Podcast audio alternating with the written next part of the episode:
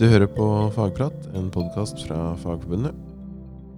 Med oss har vi Tonje Torbjørnsen, som er fagleder i yrkesseksjon helse og sosial, og har jobbet med utdanning kjempelenge.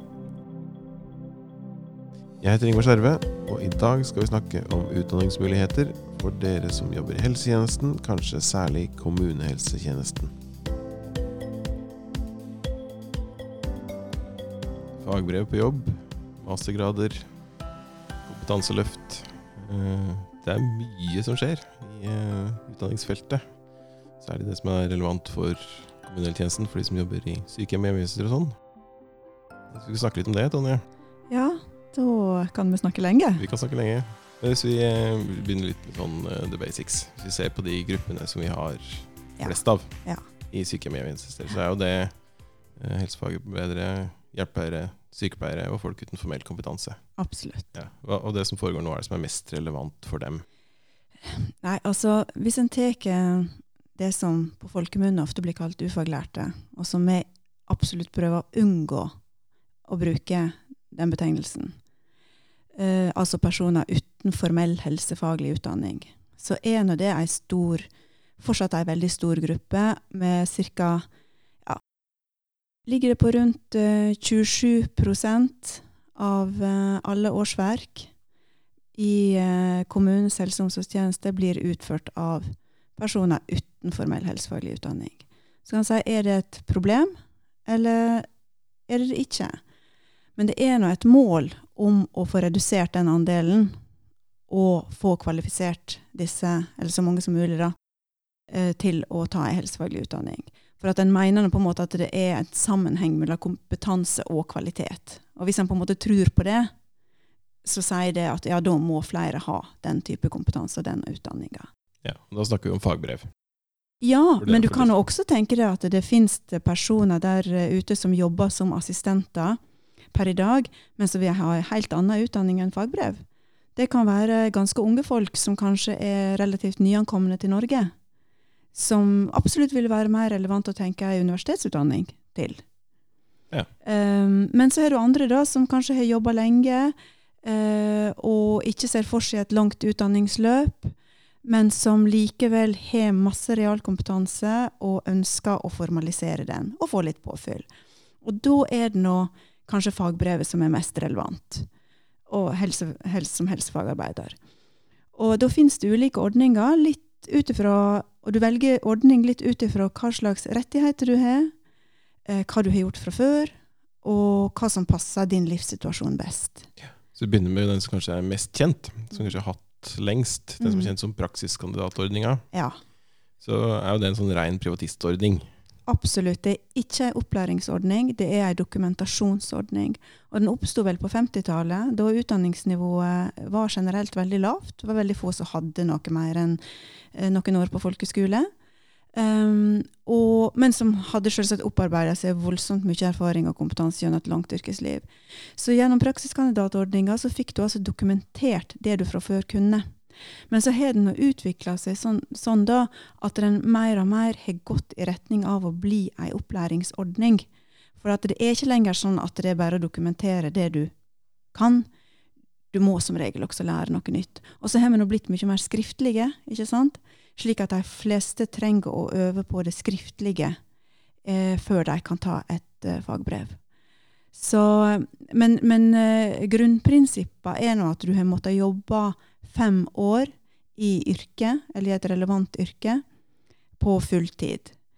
I helse- og omsorgstjenesten så vet en at de fleste jobber deltid, så her har en valgt å sidestille 80% med fulltid.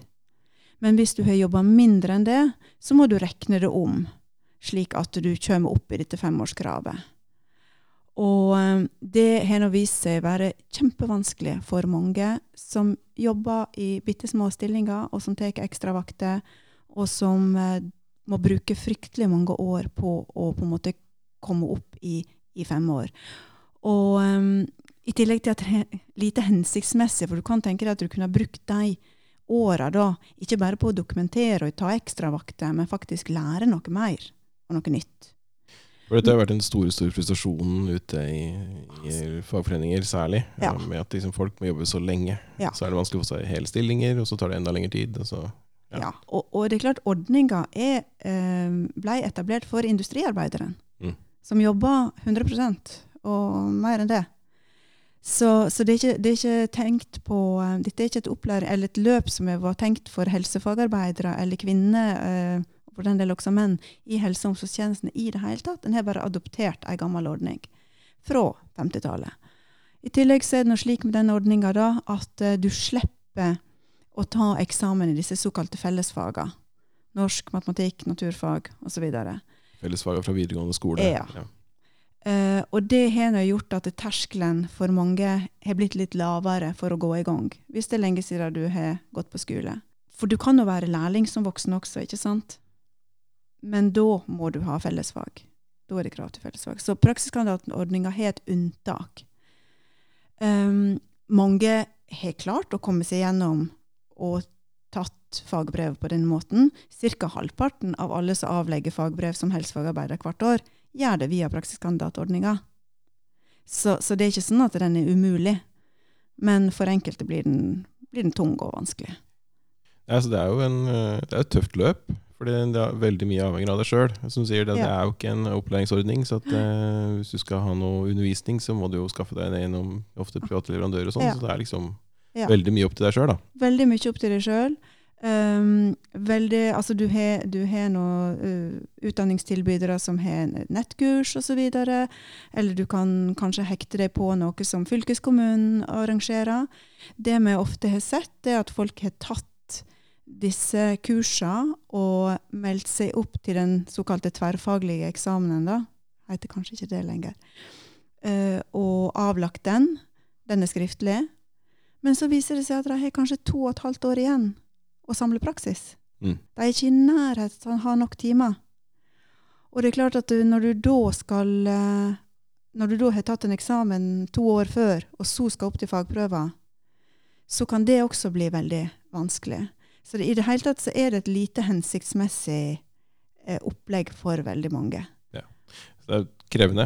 Ja. Men den kommer fortsatt til å være der. Ja ja, Ja. skal ikke legges ned. Men det er jo litt på bakgrunn av frustrasjonen med denne ordninga at vi har fått fagbrev på jobb. Ja. Som er hva for noen ting? Ja, altså fagbrev på jobb er nå da et svar på ønsket om å få en mer effektiv opplæringsordning for voksne. Der du gikk vekk fra det å samle timer eh, til å lære noe på eh, kort eller lengre tid. Det er individuelt. Men tanken her er nå at eh, hvis du har jobba minimum ett år i full stilling i helse- og omsorgstjenestene, så kan du inngå en kontrakt med din arbeidsgiver og fylkeskommunen og starte på et opplæringsopplegg som primært skal foregå på arbeidsplassen, der du skal få undervisning og veiledning. Vi ser at en del fylkeskommuner rigger det slik at eh, de tilbyr kurs på, på en skole eller, eller noe sånt. Um, det er greit nok. Det kan være godt å komme seg litt vekk fra arbeidsplassen også når du skal få undervisning. Men som uh, navnet sier, det meste skal skje på jobb. Så da blir det noe kjempeviktig at arbeidsgiver, som da har valgt å satse på deg Du skal få fagbrev her hos, her hos oss via denne ordninga. At de stiller med veiledningsressurser um, som kan bistå deg i, i dette løpet. Og at eh, en kanskje også tilrettelegger litt, grann da, slik at eh, du får tilpassa litt vakter og sånt. Hvis du f.eks. har en undervisningsøkt på en eh, skole f.eks. En, en dag.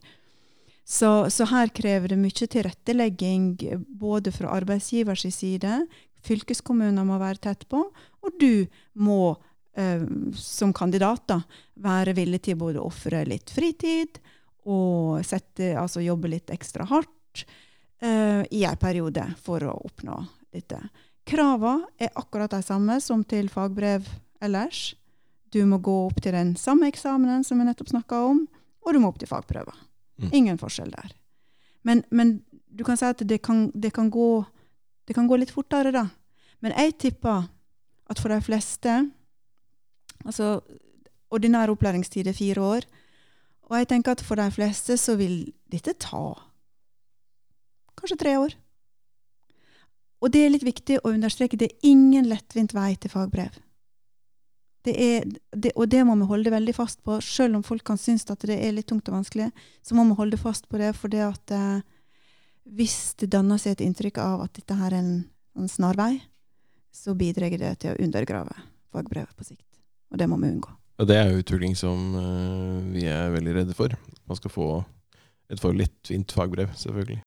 Og at det begynner å danne seg inntrykk av et sånt A- og B-lag. Å ja, du er fagbrev på jobbkandidat, du. Alle veit nå hva det er, Ja. egentlig. Sant? Da er vi på ville veier. Men det er i hvert fall et uh, mer strukturert eh, løp. Mer støtte. Det er et faktisk opplæringsløp, da. Ja. Mer enn det praktisk kandidatordninga har vært. Men vi er i startgropa. Det var nå et eh, forsøk forut for at denne ordninga ble etablert, eh, som gikk over fem, fem år med, med uh, utvalgte fylkeskommuner. Og et av de viktigste funnene der, uh, det var at det var veldig viktig at fylkeskommunen var godt påkobla, Mm. og på en måte var nær denne arbeidsplassen som da hadde fagbrev på jobbkandidat. Og um, for det andre at de som da skal være veileder for disse kandidatene, som plutselig går fra å være kollega til å bli veileder, det er nå da helsefagarbeidere stort sett, at de må også få et tilbud om opplæring, kursing. For, eh, for det første, så selv om du har vært instruktør for en lærling, så er det noe helt annet å plutselig skulle veilede en 40-åring enn det er å veilede en 18-åring, 17-åring. Eh, Det er det kollegiale aspektet ved det, at dere jobber i lag. Og det kan også hende at du trenger faglig påfyll som veileder eh, uansett. Så, så uten det så tror jeg at eh, det ikke blir så vellykka som det kan, kan bli. Så er det kanskje verdt å si at i og med at dette er et fylkeskommunalt ansvar, Ja. så vil jo kanskje ordninga variere litt eh, rundt omkring i landet. Ja. Opplegget. Og der er det litt sånn usikkerhet rundt om har fylkeskommunene plikt til å tilby dette, eller er det en mulighet? Og ut fra lovverket så kan det faktisk se ut som at det ikke er en plikt. Mm. Men jeg tror at de aller fleste fylkeskommuner vil tilby eh, muligheter for fagbrev på jobb. Det, eh, det skal godt gjøres å argumentere imot det. Men det er klart de må ha De, de trenger litt eh, eh, bistand, de også, i starten. Det er en del famling, naturlig nok. Så, så vi er fortsatt i startgropa. Men kanskje å si at uh, da blir det en viktig oppgave for seksjonene rundt omkring i landet å følge opp fylkesforbundet. og Sørge for at de har for det første da, et faggruppejobbløp og at det er skikkelig. At det er kvalitetssikra. Ja, og da vil jeg nå nevne uh, dette her bransjeprogrammet, som da er en satsing eh, og et samarbeid mellom arbeidsgiver- og arbeidstakerpartene og staten, som nå der, der ett av tiltakene er å lage et godt informasjonsopplegg om fagbrev på jobb, som fylkeskommunene kan benytte seg av, og som da arbeidsgiverne, altså virksomhetene der ute, kan benytte seg av for å komme i gang. Litt sånn skritt for skritt. Skal vi eh, bevege oss litt videre og snakke litt om eh, de som faktisk har fagbrev også? Mhm. Hva er det som er på tapetet for dem, og som er viktig å følge med på? Altså, Det er nå fagskole først og fremst en tenker på da, hvis det er snakk om spesialisering, videreutdanning. Og fagskolene innenfor helse, og for så vidt også oppvekst, har nå utvikla seg voldsomt i løpet av de siste 15 åra. Nå er fagskoleutdanning eh, definert som høyere yrkesfaglig utdanning. En har fått studiepoeng som uttelling når en har gjennomført eh, fagskoleutdanning. Og jeg tror også begynner å bli stadig mer kjent og anerkjent ute i tjenestene. Ikke nok, for det, det finnes veldig mye ledere eh, av, eh, i, helse- og omsorgstjenestene som sjøl har universitets- og høgskoleutdanning, og som på den måten ikke har vært innom og kjenner til fagskolen så godt. Så der har vi også en jobb. Men, eh, men eh, eh, fagskolene rundt om i det ganske land, både offentlige og private, utvikler nå stadig nye tilbud på nye områder. Gjerne da i samarbeid med partene og som på grunnlag av etterspørsel fra kommuner f.eks. Um, og får uh, da opp og stå tilbud som så blir godkjent av NOKUT, som er da det organet som uh, kvalitetssikrer og godkjenner fagskoleutdanning i Norge. Vi skal dvele bitte litt akkurat den eh, nye statusen til fag- fagskolene som høyere yrkesfaglig utdanning. Mm. Det var knytta en del håp til det Mm. eh, mange steder, om at nå skal man kunne integrere et fagskoleløp f.eks. i en bachelorgrad. Sånn er det jo ikke blitt. Absolutt ikke. Nei. Og det er nok noen som hadde store forhåpninger at ideen fikk konvertert fagskolepoeng til studiepoeng, så betydde det også at det var en anerkjennelse inn mot høyere utdanning eller universitet og høgskole. Men, men det er det ikke. Et eh, studiepoeng oppnådd på fagskolen er noe annet enn et studiepoeng eh, oppnådd eh, inn i en bachelorgrad, f.eks. Og et studiepoeng oppnådd i en mastergrad er noe annet igjen. Sånn at eh, det, dette sømløse utdanningssystemet, det er ikke vi i nærheten av å ha. Nei. det er noe vi fortsetter å jobbe med. Ja. Absolutt. En eh, de større oppgavene vi har foran oss på utdanningsfeltet. Sørge for at fagskolen får den plassen som vi kanskje ønsker at den skulle ha. ja. i anerkjennelsen som høyere yrkesfaglig utdanning. Absolutt. Samtidig så må vi da klare å ivareta fagskolens særpreg eh, som yrkesretta utdanning, som relativt kort varighet, praksisnær og praksisretta. Eh, det er lett at en blir besnæra av akademias eh, titler og grader og sånt, og at også en begynner å se en dragning i fagskolesystemet opp mot noe sånt. Og da tenker jeg da Da er en igjen litt eh, på, feil, på feil kurs.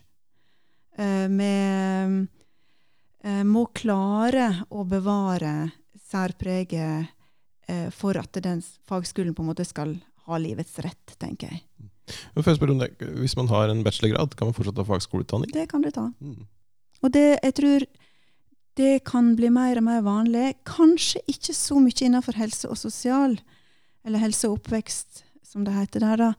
Eh, men jeg vet innenfor kontorfag, IT-fag, så kan du ha en bachelorgrad i, i f.eks. et eller annet um, sosiologi, statsvitenskap, noe sånt, men du har absolutt behov for mer kompetanse innenfor informasjonsteknologi. Da vil fagskole kanskje være det rette. For det er jo sånn, eh, tross alt, da, at eh, det viktigste er jo ikke titlene eller studiepoengene, men den kompetansen man sitter igjen med, og det man kan tilføre tjenesten når man har tatt et løp. Ja, men det er klart folk er nå med rette også opptatt av at f.eks. gir uttelling i lønn, da. Det er klart. Og, og det gjør det. Hvis du tar 60 fagskolepoeng i, i, inn i kommunehelsetjenestene f.eks., at du, du jobber der, så, em, så får du uttelling i lønn. Det er blitt en egen stillings... eh, I KS-området, I? KS-området. Ja. Og i flere andre områder etter hvert også. Ja. Skal si litt om høyere utdanning også. Der er det veldig mye snakk om mastergrader. Mm. Er det sånn at Fagforbundet også mener at det er viktig at vi skal få flere mastergrader uh, ute i tjenestene? Altså, nå skal ikke jeg ta på meg å, å representere hele Fagforbundet uh, i det spørsmålet, men Fagforbundet er ikke imot mer kompetanse. Uh, heller ikke når det gjelder mastergrader. Men vi tror vel ikke det er svaret på alt. Vi tror vel ikke at det er det eneste som motiverer folk. Det er å se en mastergrad der framme. Det er vel å kunne utvikle kompetansen i forskjellige retninger ut ifra hva du faktisk skal jobbe med. Ja. Og, og det er vel ikke tvil om at eh, en mastergrad gjerne trekker deg litt vekk fra praksisfeltet, da. Selv om en, oft, selv om en også innenfor, eh, innenfor mastergradsstudiet og, og det systemet der prøver å forhindre det, så er det vel ofte det som, det som skjer. At mastergrad blir en vei ut av tjenestene, i stedet for at man eh, Ja, men så Eller over er det noe eller administrative stillinger Ja. eller lignende. Mm. Men så er det ikke noen som er uenig om at en trenger mer forskning heller. Det er lite forskning på primærhelsetjenestene i forhold til spesialisthelsetjenestene f.eks. Så en er ikke imot at folk tar mastergrader som kommer fra primærhelsetjenestene, og som går inn og gjør et stykke arbeid for å finne ut hvordan det står til innenfor et eller annet område uh, der heller. Sånn at uh, la oss ikke avvise verken mastergrad eller ph.d. og doktorgrader. Nei, og det er jo fordi vi organiserer i høyskolegruppene, så er det mastergrad som er liksom videreutdanningstilbudet. Begynner å bli mer og mer. Altså Veldig mange av de gamle spesialiseringsutdanningene blir jo mastergrader etter hvert. Det blir det. Og da må en finne ut av er det en fornuftig vei å gå, eller er det det ikke. Hvis vi skal ønske oss noe, så er det vel kanskje at vi får mastergrader som er praktisk retta, og som gir klinisk kompetanse. Sånn som f.eks. den mastergraden i klinisk sykepleie som du har fått. At det er en fornuftig utvikling. Ja. Og det tror jeg vel en kommer til å se mer av. Er det noe du vil legge til om uh, utdanning for uh, faggruppene våre innafor uh, Altså være litt konkrete og si sykehjem og hjemmetjenester. Være ja. litt smale her. Ja, jeg tenker at hvis det gjelder medlemmene, da, enten de er på assistentnivå eller på fagarbeidernivå, så krev å få eh, kompetanseheving og få tilrettelagt kompetanseheving. En vet det at det er de med lavest utdanning fra før, som også får minst. Eller for å si det på en annen måte, de som har mest fra før, får mest. Og det må vi snu. De med de korteste løpa og minste stillingene får minst. Ja. Mm. Det må vi snu. Så stå, stå på overfor tillitsvalgte og, og ledere, og, og, krev å få um, muligheter. Men vær da klar over at du må legge inn uh, uh, arbeid, ressurser sjøl. Det er ikke noe som en kan få helt gratis. Og så må en være obs på da Fagforbundet sine gode stipendordninger for å få litt støtte. Ja. Og veiledere for kompetanseplanlegging, ikke minst. Ikke minst. Ja. ja, da sier vi takk. Du har hørt på Fagprat, en podkast fra Fagforbundet. Jeg heter Ingvar Skjerve, og med meg hadde jeg Tonje Torbjørnsen, og vi sier nå takk for oss.